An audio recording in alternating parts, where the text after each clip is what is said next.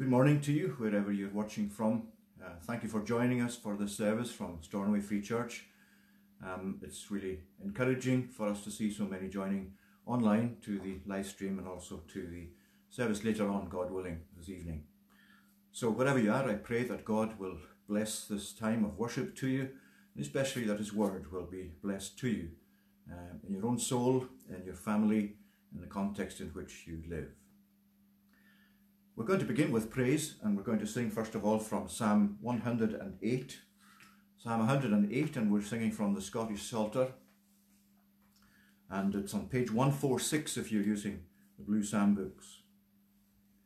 Verses 1 to 5 O Lord God, my heart is steadfast, and with all my soul I'll sing. Harp and lyre I will awaken, and my song the dawn will bring. We'll sing verses 1 to 5 in Psalm 108. And the tune we're singing to is Stuttgart. O Lord God, my heart is steadfast, and with all my soul I'll sing.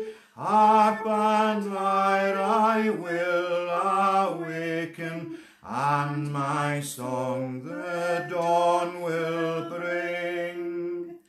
Lord my God, among the nations I will ever give you praise. In the midst of all the peoples, I will sing of you always. For your steadfast love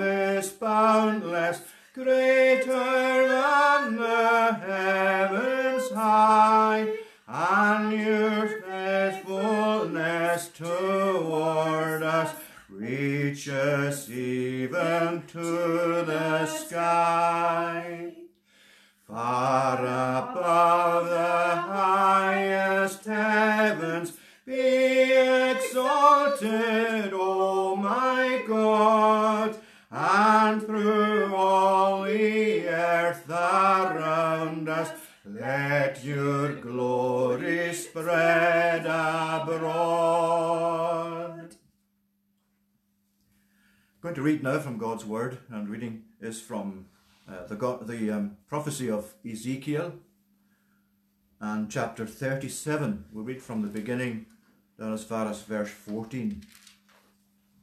The book of the prophet Ezekiel, chapter 37, verses 1 to 14. The hand of the Lord was upon me, and he brought me out in the spirit of the Lord, and set me down in the middle of the valley. It was full of bones. And he led me around among them, and behold, there were very many on the surface of the valley, and behold, they were very dry. And he said to me, Son of man, can these bones live? And I answered, O Lord God, you know. Then he said to me, Prophesy over these bones, and say to them, O dry bones, hear the word of the Lord. Thus says the Lord God to these bones, Behold, I will cause breath to enter you, and you shall live. And I will lay sinews upon you, and cause flesh to come upon you, and cover you with skin, and put breath in you. And you shall live, and you shall know that I am the Lord. So I prophesied as I was commanded. And as I prophesied, there was a sound, and behold, a rattling, and the bones came together, bone to its bone. And I looked, and behold, there were sinews on them, and flesh had come upon them, and skin had covered them, but there was no breath in them. Then he said to me, Prophesy to the breath, prophesy, Son of Man, and say to the breath, Thus says the Lord God, Come from the four winds, O breath, and breathe on these slain, that they may live. So I prophesied as he commanded me, and the breath came into them, and they lived and stood on their feet, an exceedingly great army. Then he said to me, Son of man, these bones are the whole house of Israel. Behold, they say, Our bones are dried up, and our hope is lost. We are clean cut off. Therefore prophesy and say to them, Thus says the Lord God, Behold, I will open your graves, and raise you from your graves, O my people, and I will bring you into the land of Israel. And you shall know that I am the Lord when I open your graves and raise you from your graves, O my people. And I will put my spirit within you, and you shall live, and I will place you in your own land. Then you shall know that I am the Lord. I have spoken, and I will do it, declares the Lord. Amen. May God add his blessing again to a reading of his word. Uh, let's now call upon him in prayer. Let's join together in prayer. Our gracious and eternal God, as we come to read your word this morning, we give thanks for the certainty that it brings to us of your own ability, of your power, of your creative might, and the certainty also of your faithfulness to your promises, as you showed to Israel and to Judah so long ago. We thank you that that has been repeated in the history of your people, even up to the present day in which we live. We thank you today that we can come to claim these promises for ourselves, that we can come by trusting in you uh, to receive the fulfillment of these promises in our personal experiences. We thank you today for this privilege once again we have of being together in worship, of our minds being uh, given to the things of your salvation, uh, of your own word, of your glory through it. We pray that we may know that you are the Lord. We may know that you are our God. And help us, Lord, to claim you through faith in Jesus Christ, your Son, to be our God and our Father in heaven today. We thank you for the promises uh, that you have given to your church, promises that you will uh, bring your purposes to pass through to the end of the world. We give thanks, Lord, for the encouragement that this passage we have read gives to us. We sometimes feel that we ourselves are lacking in strength and spiritual vitality. And when we see the world around us, O Lord, so much of the time and so many of its inhabitants living without you or serving other false gods. Gracious Lord, we thank you for your reviving power, for your ability to reconstruct and to bring to life that which is dead the way that uh, you assure us even through the epistles of the New Testament too, that even though we be dead in trespasses and sins, you are the God who is able to bring us to life, to set us on our feet spiritually, to bring us into that living relationship with yourself, through which we come to know eternal life. O Lord, we thank you today for the gospel that brings us such a great message and for the way that you bring to us in your word that emphasis upon life as delighting the Lord our God, uh, because you have no pleasure in the death of the wicked, but that we should turn from our wicked way and live, and so be delightful to you. Bless us then, Lord, we pray today. We pray for ourselves as a congregation gathered together in this way. And we pray that you'll bless your word to us show to us, we pray, something anew of your glory. Assure us, we pray, of your own interest in us and of your concern for us, that we would advance in spiritual life and in knowledge of you. We ask, Lord, for all who join us today from different parts of our land and even parts of the world far from us. We ask your blessing for them and give thanks for their interest in the gospel and in sharing together with us in the worship of God. Lord, bless us, we pray, as a congregation during these critical times. Help us as we wait for developments from day to day and from week to week. Help us to look to yourself, O Lord. Help us to have our trust in your strength and in your ability to deal with a situation in the world in which we are caught up. We pray especially, O Lord, for uh, the many people in the world who today have uh, trauma and sadness and sorrow due to the COVID virus and its devastating effects. We know too, Lord, that there are many others today who mourn the passing of loved ones who have been taken from this world, not by the virus, but uh, through other means. And we pray for those today who are suffering with various illnesses that we know ourselves. And we ask, O Lord, that you'd be pleased to bless them and their families, in their own lives especially, and give them to know of your presence with them as they walk through these valleys of shadows. We pray that the light of the gospel, the light of the world who is Jesus himself, will be made known to them and will be made precious to them. We ask you blessing for our government again at this time as we pray for them. And we pray, Lord, that you would direct them, that you would give to them to decide upon matters as they affect us all in a way that would be best for us, for our progress as a people. We pray, Lord, that you would not turn from us, despite the fact that we see so much evidence, Lord, around us and even within ourselves, if we are honest, uh, that we are not progressing as we should in our thoughts, in our deliberations in regard to this pandemic. O oh, Lord God, we pray that you would make us wise unto salvation, that we may realize that you are speaking to us through this as through every other providence, small or great. We pray that you would teach us your ways and draw us into your paths.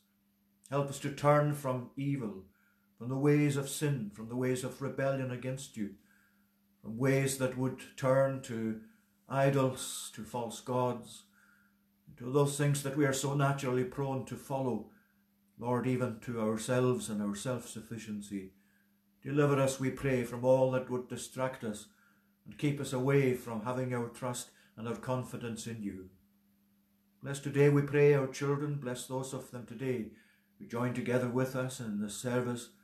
And those who are unable to do so, we pray for them too. We pray for, for them in regard to our congregation and other congregations too. We pray for, for them, Lord, as they go to school and as they are taught in school. We pray for the teachers at this time with all their added burdens. We ask that you would be gracious to them, that you would help them, O Lord, at this time with uh, so many additional tasks and so much on their minds to do with, uh, with safety and with regulations above the normal. Be pleased, we pray, to encourage them. We ask that you would make them a blessing to the children uh, so that their education may progress. We pray for those who are anticipating beginning further education. We ask that you bless them, especially those who need to leave home. And we ask, Lord, that you would bless them as they anticipate going to our cities or other places to study there. We pray that you would keep them safe. We pray that they may progress also in their learning and uh, grant to them, Lord, that uh, you would uh, be their, their, uh, their God and their guide through all of these things. Remember us then, Lord, we pray now as we continue to look to you here, as we wait upon you for this short time of worship. Receive our thanks, we pray, and as we confess our sins, we pray that you would cleanse us. We pray that you would forgive our sins. That you be pleased, O Lord, to establish us in the ways of righteousness. Hear us, we pray, for Jesus' sake. Amen. Now, children, we're looking today at uh, another of the Bible animals, and today we're looking at the donkey, sometimes known as the ass, but uh, usually in these translations we have nowadays called the donkey. And in chapter 21 of, of Matthew, we find that uh, the donkey is something that Jesus used when he actually came to Jerusalem um, to arrive at Jerusalem on the way to his death on the cross. Chapter 21 of Matthew tells us that he said to the two disciples, to two of his disciples, uh, Go to the village in front of you, and immediately you'll find a donkey tied and a colt, that's a young donkey, with her. Untie them and bring them to me. If anyone says to you, You shall say, the Lord needs them, and he will send them at once. This took place to fulfill what was spoken by the prophet, saying, Say to the daughter of Zion, Behold, your king is coming to you, humble and mounted on a donkey, and on a colt, the foal of a beast of burden. The disciples went and did as Jesus had directed them. They brought the donkey and the colt and put them on and put on them their cloaks, and he sat on them. Most of the crowd spread their cloaks on the road Others cut branches from the trees and spread them on the road. And the crowds that went before him and that followed him were shouting, Hosanna to the King, to the Son of David. Blessed is he who comes in the name of the Lord. Hosanna in the highest. When he entered Jerusalem, the whole city was stirred up, saying, Who is this? And the crowd said, This is the prophet Jesus from Nazareth of Galilee. This is a very important point in the life of Jesus when he came here to Jerusalem and when he fulfilled the prophecy of the Old Testament uh, that uh, mentioned him coming like this on a donkey into the city. Prophecy from Zechariah, from the prophet Zechariah. And for one thing, it tells us, children, that the things that were promised many hundreds of years before Jesus was in the world actually came to be fulfilled just as God had said. And that itself tells us that you can trust the Word of God, that you can trust what God has given us in the Bible, uh, even if there are things that yet remain to be fulfilled, that haven't yet happened, that are promised to happen. Because God has already fulfilled His Word so often, you can see that it doesn't matter even if there are hundreds of years between what God promises and it coming to pass. It is true and it is reliable and you can trust in it. And I want you to remember that because there are so many um, ways in which the world around us calls into question the truth of God's word and will suggest to you that it's really just a bit old fashioned and no longer relevant to trust in something like the Bible to be true and to be accurate. Here's one of the passages that tells us how could it possibly be that such a thing happened as a fulfillment of an old prophecy if it were not the word of God. And that's so often the case in the Bible. And the donkey was very important in the Old Testament and in the time of Jesus as well. It's a very valuable animal because it was an animal that was used very much for carrying loads of stuff. And people, of course, themselves, like Jesus here, would sometimes ride on a donkey. It was a very common animal used for different purposes. And because of that, it was a very valuable animal. And it wasn't just um, ordinary people like you and I. Sometimes very important people would use donkeys instead of a horse. And uh, the donkey was very good for travelling on very rough roads. If you're taking a mountain path in those days, the donkey, donkey was very sure-footed and it wouldn't uh, actually slip and fall down uh, so they could rely on the donkey. And when Jesus entered here on the donkey, a number of things are actually meant by that. First of all, there's the humility of Jesus himself. Although Jesus is a king and was a king then as well, he was the king uh, as was shown by the sign of, of, of, that was put on the cross, he didn't come with all the ceremony, he didn't come with all the pomp, with all the grand things that kings usually have. He came as a very humble person. He came as a servant, the servant of God the Father. And that tells us about Jesus that in order to be our Saviour and to provide salvation for us, he became humbled. He humbled himself to death. He didn't actually say about himself, Well, I'm the king. I'm the creator of the world. I'm not going to sit on a donkey. I'm not going to come into the world as a servant. I expect people to serve me. That's not what you find. He actually came in the humblest of positions and he humbled himself, and that's important for us. Because the most important place in the kingdom of God is the place of the servant, is the place of the humble servant. And that's what Jesus wants us to be.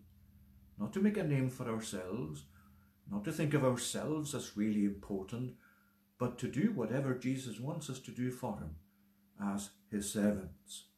And secondly, it showed that the kingdom of Jesus, this is the king coming to the city of Jerusalem on this donkey, and it reminds us that the kingdom of Jesus, the kingdom of God, is a kingdom of peace. Because riding on the donkey here is associated with not just humility, but with peace. He didn't come on a war horse. He didn't come with a suit of armour. He didn't come dressed as a conqueror in usual way. He came as one who was showing that his kingdom was one of peace. And that too is important for us because we are required to be peaceful people. We are required to be people like Jesus who emphasize peace, who don't actually get involved with stuff that causes problems for other people, who don't uh, deliberately get angry, who don't hold grudges, All of these things that are taught in the Bible go back to what Jesus teaches us and what Jesus himself was like. So the donkey is important as as Jesus is concerned. It shows his own lowliness and humility. It also shows his kingdom to be a kingdom of peace, led by the King of peace, the Lord Jesus Christ himself. Let's now say the Lord's Prayer together. We'll say it slowly so that the young ones can follow with us. Our Father, which art in heaven, hallowed be thy name. Thy kingdom come, thy will be done on earth as it is in heaven. Give us this day our daily bread, and forgive us our debts, as we forgive our debtors. And lead us not into temptation, but deliver us from evil. For thine is the kingdom, and the power, and the glory, forever. Amen. Now we're going to turn to Ezekiel chapter 37 for our study this morning. We're looking at the questions that God, throughout the Bible, uh, posed when he asked certain people various questions. We've looked at um, six or seven of them before now in different places in the Bible. And today we're looking at this question in chapter 37 of Ezekiel and verse 3, where Ezekiel was asked by God, Son of man, can these bones live? Can these bones live? This vision that he had of this valley full of all of these bones that had all dried up. And here's the question that God said to him, that posed for him, Son of man, can these bones live? What is this about? Well, we need to do, first of all, a little bit of history. And history is always important, especially when you come to the prophets and uh, try and find out the meaning of these prophecies in the Old Testament we need to be sure we're setting them in the right historical context uh, so that we know something of the events behind them and why, therefore, these prophets are saying what they're saying. And if you go to Second Kings and chapter 24, you'll find the background to um, this uh, passage in Ezekiel there, or one of the passages as a background anyway, where you find there that the capture of Jerusalem by Nebuchadnezzar and the Chaldeans, or also called the Babylonians. Um, and that took place um, really in um, 597 BC, 597 years before Christ. And it, we read there that the servants of Nebuchadnezzar came to Jerusalem and the city was besieged. And then the rest of the passage tells you how Nebuchadnezzar took all the important people, the craftsmen as well, and only left the poorest people in the land left in Jerusalem, took the rest away to to Babylon as they would do in those days. And he placed uh, another king instead of the king who was there at the time, Jehoiachin. He uh, took him uh, and placed another king instead of him. He made his uncle, uh, who was called Mattaniah, king in his place. The reason he did that, of course, was to have a kind of puppet king there that he could control, and that's what Nebuchadnezzar did.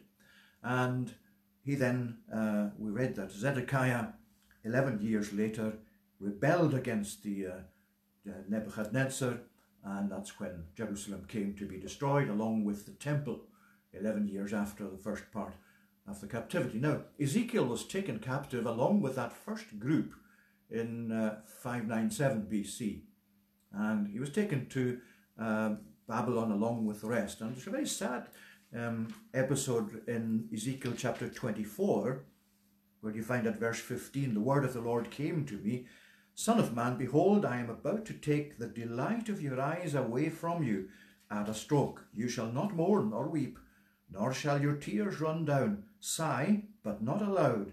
Make no mourning for the dead.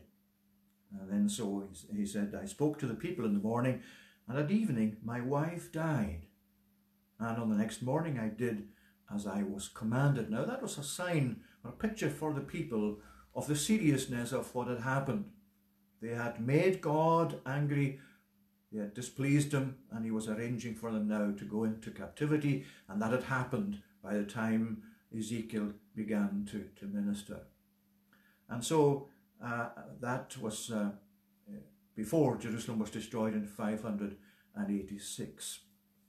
And these dry bones therefore represent Israel in that condition in that situation. You find that if you go to uh, this, this chapter 37 and you go forward to uh, verse uh, 17 there, sorry, verse 13, um, uh, sorry, verse 11 uh, of chapter 37.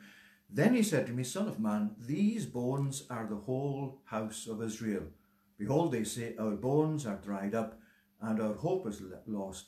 We are clean cut off. Therefore prophesy and say to them. In other words, what Ezekiel is seeing in this vision, all of these bones dried up in this valley that he's taken to, they represent the people that he belongs to in their present conditions as they were then. And we can apply much of that, almost all of that, to periods later than this, when God uh, brought back, as, as it were, from deadness, from lack of spiritual life or vitality, in what's normally called revivals. It's the same principle God at work, God bringing to life that which is dead, God adding to those that actually know Him and follow Him and love Him. It's this, it's this principle of revival that you find here in Ezekiel chapter 37. And so I want to look first of all what he says about these dry bones and take some lessons from that. And then we'll look more fully at uh, the life-giving breath that's mentioned, where Ezekiel is commanded by God to pray uh, or prophesy to the breath, uh, where he has, has uh, uh, then the result of that where uh, the bones began, began to stir. So he mentions first of all the dry bones. The hand of the Lord was upon me. He brought me out in the spirit of the Lord and set me down in the middle of the valley. It was full of bones. And he led me around among them, and behold, there were very many on the surface of the valley, and behold, they were very dry. Now he's emphasizing there for Ezekiel two things that he noticed. There were very many and they were also very dry. And it's the dryness especially that's emphasized above anything else. These bones, you get the impression they were long exposed to the sun in this vision and of course that would dry them up after a long time. But the, the, the reason it's saying that is that it's making it obvious there is no life in them at all. There is just no life there. They're dry bones scattered around many of them. And the emphasis, behold, they were very dry. And as you apply that spiritually, that applies to periods in the history of the church as well, where spiritual life, where spiritual vitality has drained away, it applies even to a person individually. When you come to know of spiritual drainage in your own life, that's really what's happening. You're becoming more and more like, and I'm becoming more and more like a dried up bone that eventually will lose its vitality if it's not attended to. If God doesn't come with his quickening power, which is what happens in Ezekiel's vision here. So it's very, very dry. And when you look at some parts of the New Testament, and you'll find the description of the church there, um, it's quite uh, scary actually how you can find this kind of thing applying to the church, and yet the church is not really aware of it. You find, for example, in Revelation chapter 3, where that letter to Sardis, the church of Sardis, it says, I know, God is saying, I know your works. You have the reputation of being alive, but you are dead. You see, the reputation, the outward form of what they had, convinced them that they were actually alive, that there was spiritual vitality there, and in fact, God is saying to them, it's not the case, you're actually dead. And you go forward in the same chapter to the church in Laodicea. Uh, I know your works that you are neither hot nor cold. So because you're lukewarm, I will spew you out of my mouth. In other words, Jesus is actually saying to them, you're offensive to me. You sicken me. You're not anything like what I would require or expect you, and you should be. Uh, for you say, I am rich, I have prospered, I need nothing, not realizing that you are wretched, pitiable, poor, blind, and naked. In other words, he's saying to them there, this is their own opinion. He's actually saying to them, this is what you think of yourselves. You think of yourselves as well endowed spiritually.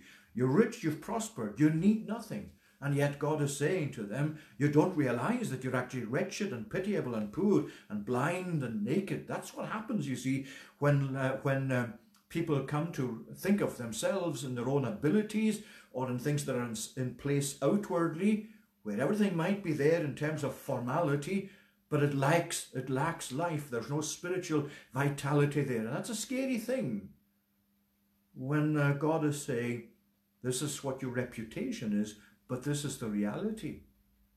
This is what you think of yourselves, but this is the reality. And God is giving us those details in His Word, in prophecy, in the New Testament, and Revelation, so that we can actually look to ourselves and, uh, well, what are the marks of life?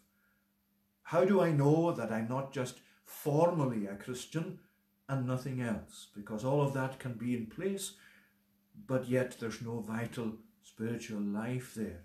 And it's just a warning to us that sometimes we can in fact delude ourselves and the church can come to the condition where it says, I'm actually okay. I've got everything in place. I'm politically important. I have relations with government.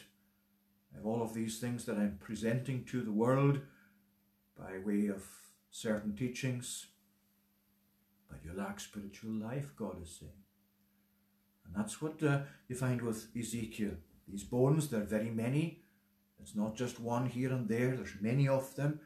And they're very, very dry. And here's the question Son of man, can these bones live? God is saying. Now, when he's saying Son of man, that's really in Ezekiel frequently. He had, God addresses him as Son of man. And that's really just a, a, a contrast to God himself. Son of man means human life in itself, in its weakness, as compared with God. And it's there with this question as well, Son of Man, can these bones live? There you are as a, as a human being. What's your opinion, he says. Can these bones live? And that's a question for us today as well, as it applies to ourselves. Not just to examine ourselves, but when you look out over the world and when you look at all the dry bones that you see, when you know that there are people who uh, claim to be Christians, and yet their life makes it obvious that they're not really Christians in the vital living sense as far as can be seen because we're told in the Bible it's our outward fruit, it's what we are in terms of our obedience to Christ and things that shows whether our profession is, is, is correct or not. question is, can these bones live? And when I put it to myself, here's the question for me today. Am I as spiritually alive as I should be? Uh, do I have that vitality in my own relationship with God and with other people that I ought to have? Do I really want to be revived? Do I want to be quickened? Do I want to be the kind of person that God expects me to be more than I am presently? Do I want to advance in spiritual life? Do I want to grow in my vitality, in my relationship with God? Because the answer to the question is an obvious yes. Can these bones live? Yes, of course. You know that God can do it, whether it's of yourself and myself, or the world around us, or the church in the widest sense. The answer to the question is an obvious yes, but do I want it? Am I concerned for this? So concerned that I will appeal to God and plead with God until it happens.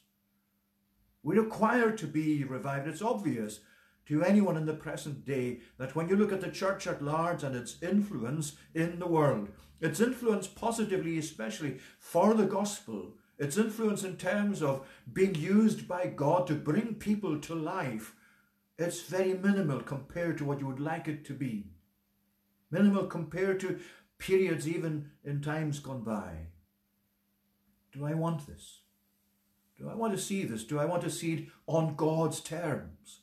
Do I want revival as God describes it? Do I want a kind of spiritual restoration and uplift that I read about in the Bible, that I read about in history? Is that something just for a bygone age? Does it belong to previous generations with no relevance at all to our generation? Of course it doesn't. It's something that Ezekiel and this passage in Ezekiel is teaching us always. We need to look for spiritual life and vitality and we need to pray for that. And we need to pray, as we'll see, to the Spirit of God for that to come about. Can these bones live? They're so dry, there's no life in them. Can they live? Well, let's see the next part of the passage. The life giving breath or spirit. I said to him, O Lord God, you know. Then he said to me, Prophesy over these bones and say to them. And the words there are really literally prophesy upon these bones. Prophets gave out the word of the Lord.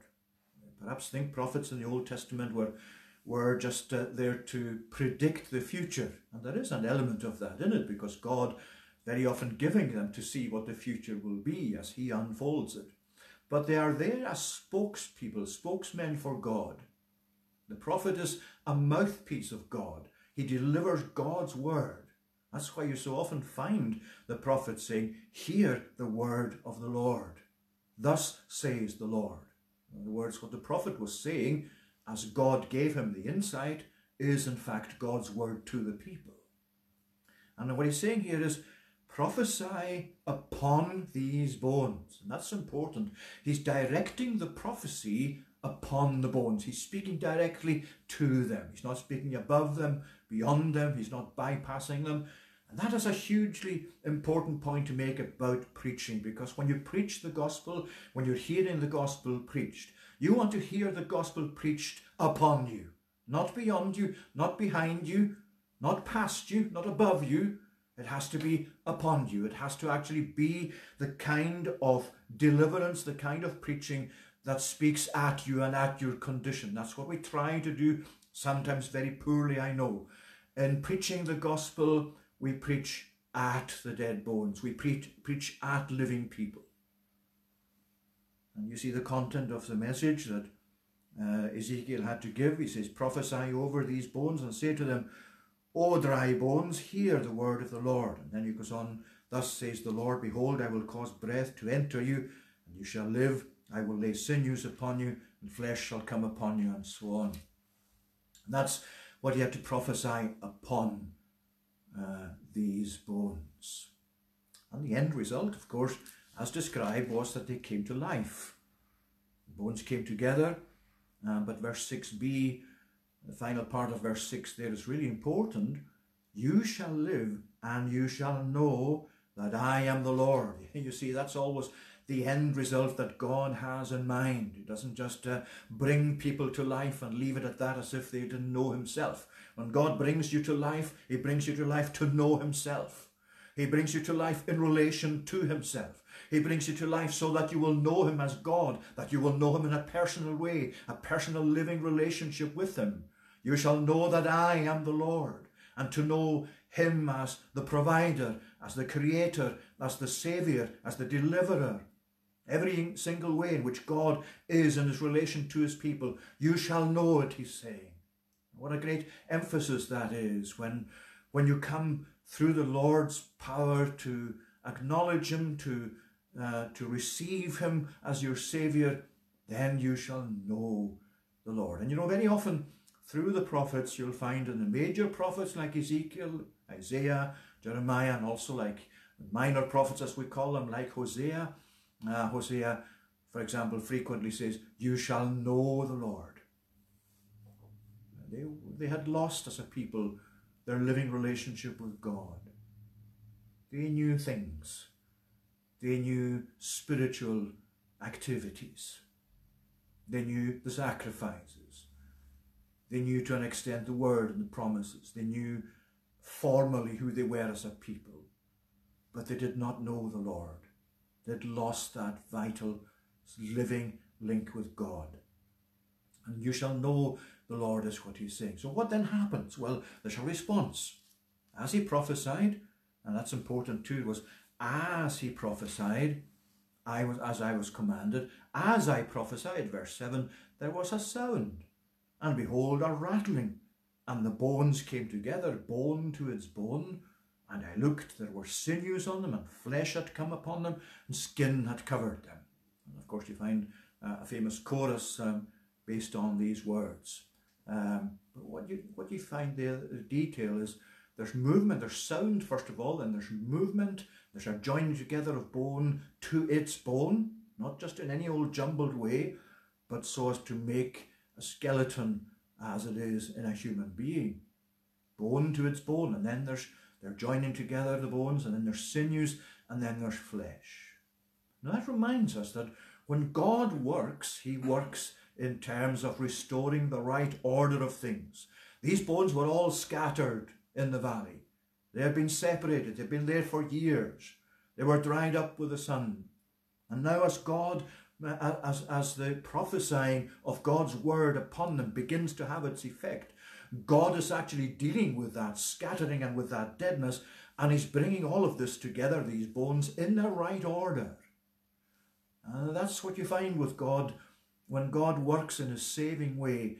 He takes what sin has damaged, what sin has broken. That's the nature of sin. That's the, the nature of our fallenness. When you look at yourself as a fallen human being in the light of God's word and its teaching, what you find is that within yourself things are just a mess. All the connections that were there when we were created between our conscience and our mind and our emotions and our will, all of these connections as they were operating then perfectly, they've become broken.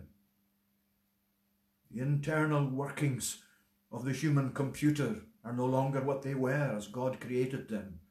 What happens when, when God actually begins and when he does his work of restoration, when he brings us to life, when he actually creates life in us, what he does is he brings all of these faculties that have been damaged and have been lying dried out, he brings them back to a right order.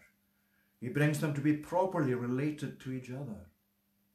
And not only in our individual persons, it's the same with broken relationships. When God sets about the work of mending, that's what he does. He doesn't actually leave it somewhat repaired. He brings it together so that it's as it should be. It's as it once was, as it's intended to be. And grace, God's grace, God at work, God's power is the greatest unifying force in existence. And that's what you find and illustrated, demonstrated there. Each came together, bone to its bone.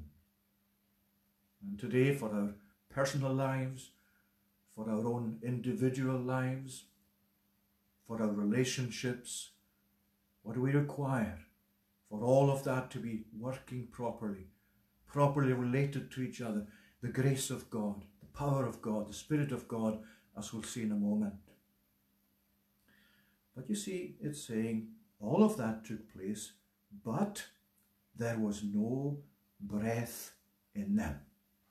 Verse 8, there was no breath in them. And that reminds us of something else that's very important.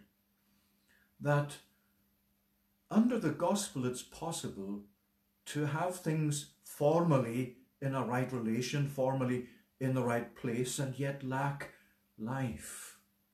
We can have everything in place in our congregational settings, in our lives individually. Just as Israel had in their experience, it wasn't that they lacked religion, it wasn't that they lacked sacrifices, wasn't that they lacked activity of that kind. But you can have all of that without spiritual life. That's what he's saying. There was no breath, there was no life in them.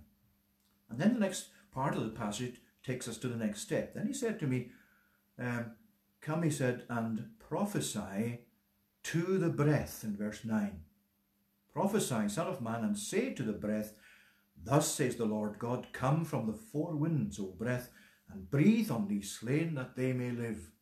Now, the interesting thing is that in Hebrew, the word breath is the same word as you find for the word spirit. It's also used for the wind. Uh, the Hebrew word ruach not to be confused with someone who comes from point. Ruach means either spirit or breath, uh, or it can also mean the wind in nature. And depending on the context, you actually have to work out, well, what is the meaning of that word in Hebrew? What is the meaning of that word in, in the context in which you find it? And here, obviously, because it goes on to say in verse 14, I'll put my spirit within you, it means ultimately God's Holy Spirit. It's the Holy Spirit that's in mind, and what he's being asked is, well, what he's being commanded is, prophesy to the breath, prophesy to the Spirit, prophesy to the one who brings life, who's going to bring life into this dead form of these bones, even though they've been brought together, they lack life. Where's the life going to come from? It's going to come from the breath, it's going to come from the Spirit. So prophesy to the breath. Now, interestingly, notice the difference. He had to prophesy upon the bones, but now he has to prophesy to the Spirit. In other words, he has to call for the Spirit to come. He's delivering the prophecy to the bones, the word of God to the dead bones, but he has to prophesy at the same time to the Spirit upon the bones that reaches them where they are, but then he comes to prophesy to the Spirit. Now that reminds you, doesn't it, of God creating uh, man in the beginning. First man he created, he made from the dust of the ground, Genesis chapter 2 and verse 7.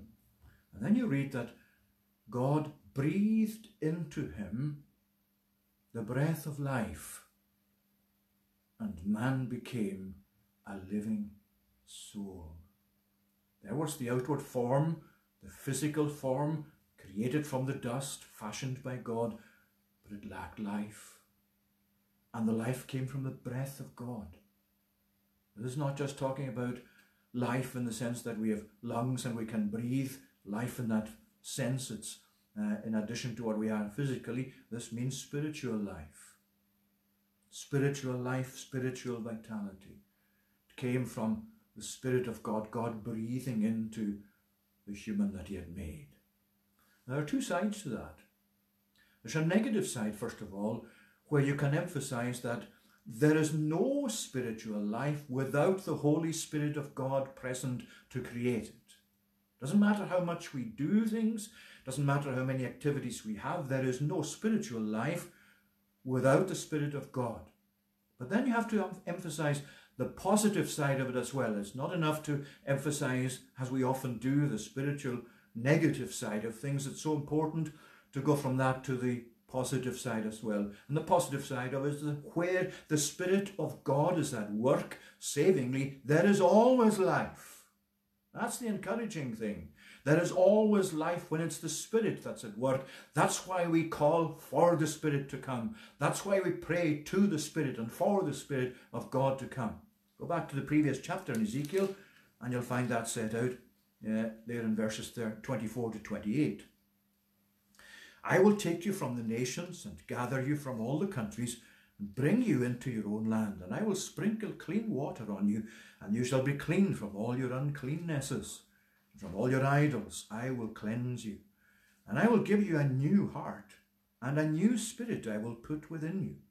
And I will remove the heart of stone from your flesh, and I will give you a heart of flesh, and I will put my spirit within you, and cause you to walk in my statutes, and be careful to obey my rules. You shall dwell in the land that I gave to your fathers, and you shall be my people, and I will be your God. And notice the emphasis there. I will put my spirit within you. That's going forward into the future, of course. But that's always what happens when God revives. This is what he is doing. He is putting his spirit within us. He's bringing people to life through being born again. And it's on a wider scale when it happens many times to many people at the same time or within a short period. That's really revival. And the principle of it is the same as you find in John chapter 3, Jesus to Nicodemus, these well-known words that you know. Um, when Nicodemus said, How can a man be born when he is old? And Jesus answered, Truly, truly, I say to you, unless one is born of water and of the Spirit, he cannot enter the kingdom of God. That which is born of the flesh is flesh, that which is born of the Spirit is spirit. Do not marvel that I said to you, you must be born again. The wind blows where it wishes, and you hear its sound, but you do not know where it comes from or where it goes. So it is with everyone who is born of the Spirit. See the connection there, interestingly, between wind and spirit, the Holy Spirit, just as you find in the Old Testament here with Ezekiel. The breath, the wind, the spirit. John is saying this is really um, what is important, that without the Spirit there's no life, but by the Spirit there is life and life in its in its fullness. Because uh, as it says there, you find so is everyone who's born of the Spirit.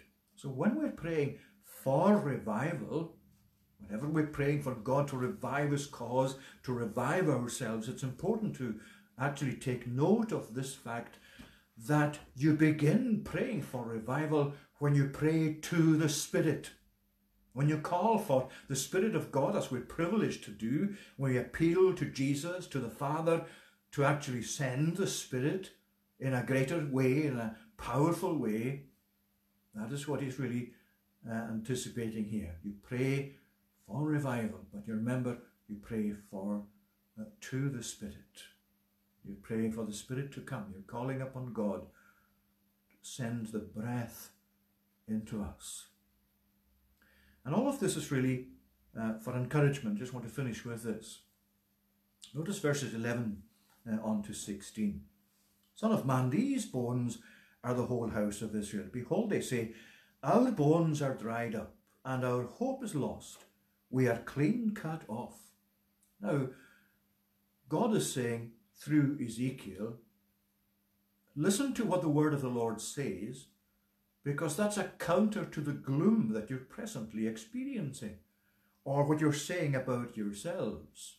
And it's not surprising that they were saying this about themselves, because even the, the, the rebuilding that it, uh, that would take place later on um, through uh, Zechariah uh, and uh, when they went back to, to Jerusalem to rebuild the temple and the foundations and, and the walls of Jerusalem, as you know from Haggai, there was a great mourning among the people. They looked at this and they said, well, oh, that's pathetic.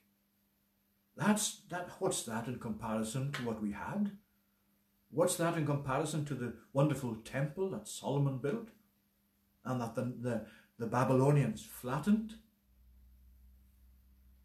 God is saying, um, through Zechariah chapter 4 and verses 6 to 7 and verse 10. Not by might nor by power, but by my spirit, says the Lord. And he goes on to speak about those who despise the day of small things, that they shall ultimately come and rejoice. And we perhaps are also in danger of despising the day of small things. We're living in a day in many ways of small things, but be thankful for the small things. Be thankful for the fact that God is still at work, that He's not gone, that He's still showing evidence that His gospel is effective, that people are being brought to the gospel and brought alive through the gospel, that dead bones are coming to life, that God is actually at work despite the conditions that you find in the world. And one of the great things that's encouraging to us uh, at this time of continuing restriction and lockdown is that you hear of people who are being blessed through the gospel as it's being disseminated online, as it's being preached, as I'm trying to preach today in a live stream or recorded, whatever. But it's still the same gospel, hence the same God. And he knows what this providence is about, that he has, in his sovereignty, um, brought upon the world. So don't lose heart. Don't despair. We serve the God of restoration, the God of resurrection, the God of life, the God of the Spirit, the God of the breath. Can these bones live? Absolutely. Why are we so convinced these bones can live? Because we know of the Holy Spirit and we know what the Holy Spirit can do. And we have access to God to pray to the Spirit, to look to the Spirit. How did um, the Apostle Paul encourage the Corinthians in that great passage in 1 Corinthians 15? Now, there were people in Corinth who had questioned the reality of resurrection, uh, had lost heart maybe over that as well. Um, so the question would apply to them. Well, can these dead bones live? What does, what does God have for the future? What can we anticipate in the future? Well, in chapter 15, I'm going to just read these verses in conclusion uh, of 1 Corinthians 15 at verse 50. I tell you this, brothers, flesh and blood cannot inherit the kingdom of God, nor does the perishable inherit the imperishable. Behold, I tell you a mystery. We shall not all sleep. We shall all be changed in a moment, in the twinkling of an eye, at the last trumpet, for the trumpet will sound, and the dead will be raised imperishable, and we shall be changed. For this perishable body must put on the imperishable, and this mortal must put on immortality. When the perishable puts on the imperishable, and the mortal puts on immortality, then shall come to pass the saying that is written, Death is swallowed up in victory. O death, where is your victory? O death, where is your sting? The sting of death is sin, and the power of sin is the law. But thanks be to God who gives us the victory through our Lord Jesus Christ. There is Paul saying, We believe in a God, the God of the resurrection, the God of the Spirit, the God of the breath. And despite the fact that things may be low at times, and we may be discouraged at times, and may have a preponderance to gloom, as the people in Ezekiel uh, 37 uh, were actually said to be. Nevertheless, you're thankful today that 1 Corinthians 15 didn't finish it where we finished that reading. Therefore, my beloved brothers, be steadfast, immovable, always abounding in the work of the Lord, knowing that in the Lord your labour is never in vain. Can these dead bones live? Yes. Pray to the Spirit. Preach upon the bones. Wait for God to do his work. Let's pray. Lord our God, we thank you that you are the God of life. And not only so, you're the one who brings the dead to life. We give thanks, Lord, for that spiritual resurrection that has taken place in the life of all whom you have brought to know you spiritually. And that you have brought them alive in their own souls. That you have brought them from deadness to life. We thank you too as we anticipate that final resurrection from the dead of how you will bring your people at that point to uh, the inheritance that you have laid up for them in heaven forevermore in the eternal kingdom. O Lord our God, help us, we pray, to be encouraged to go on serving you now and to do so in a way that will be steadfast and immovable, always abounding in the work of the Lord, knowing that in the Lord our labour, whatever we may think of it, is never in vain.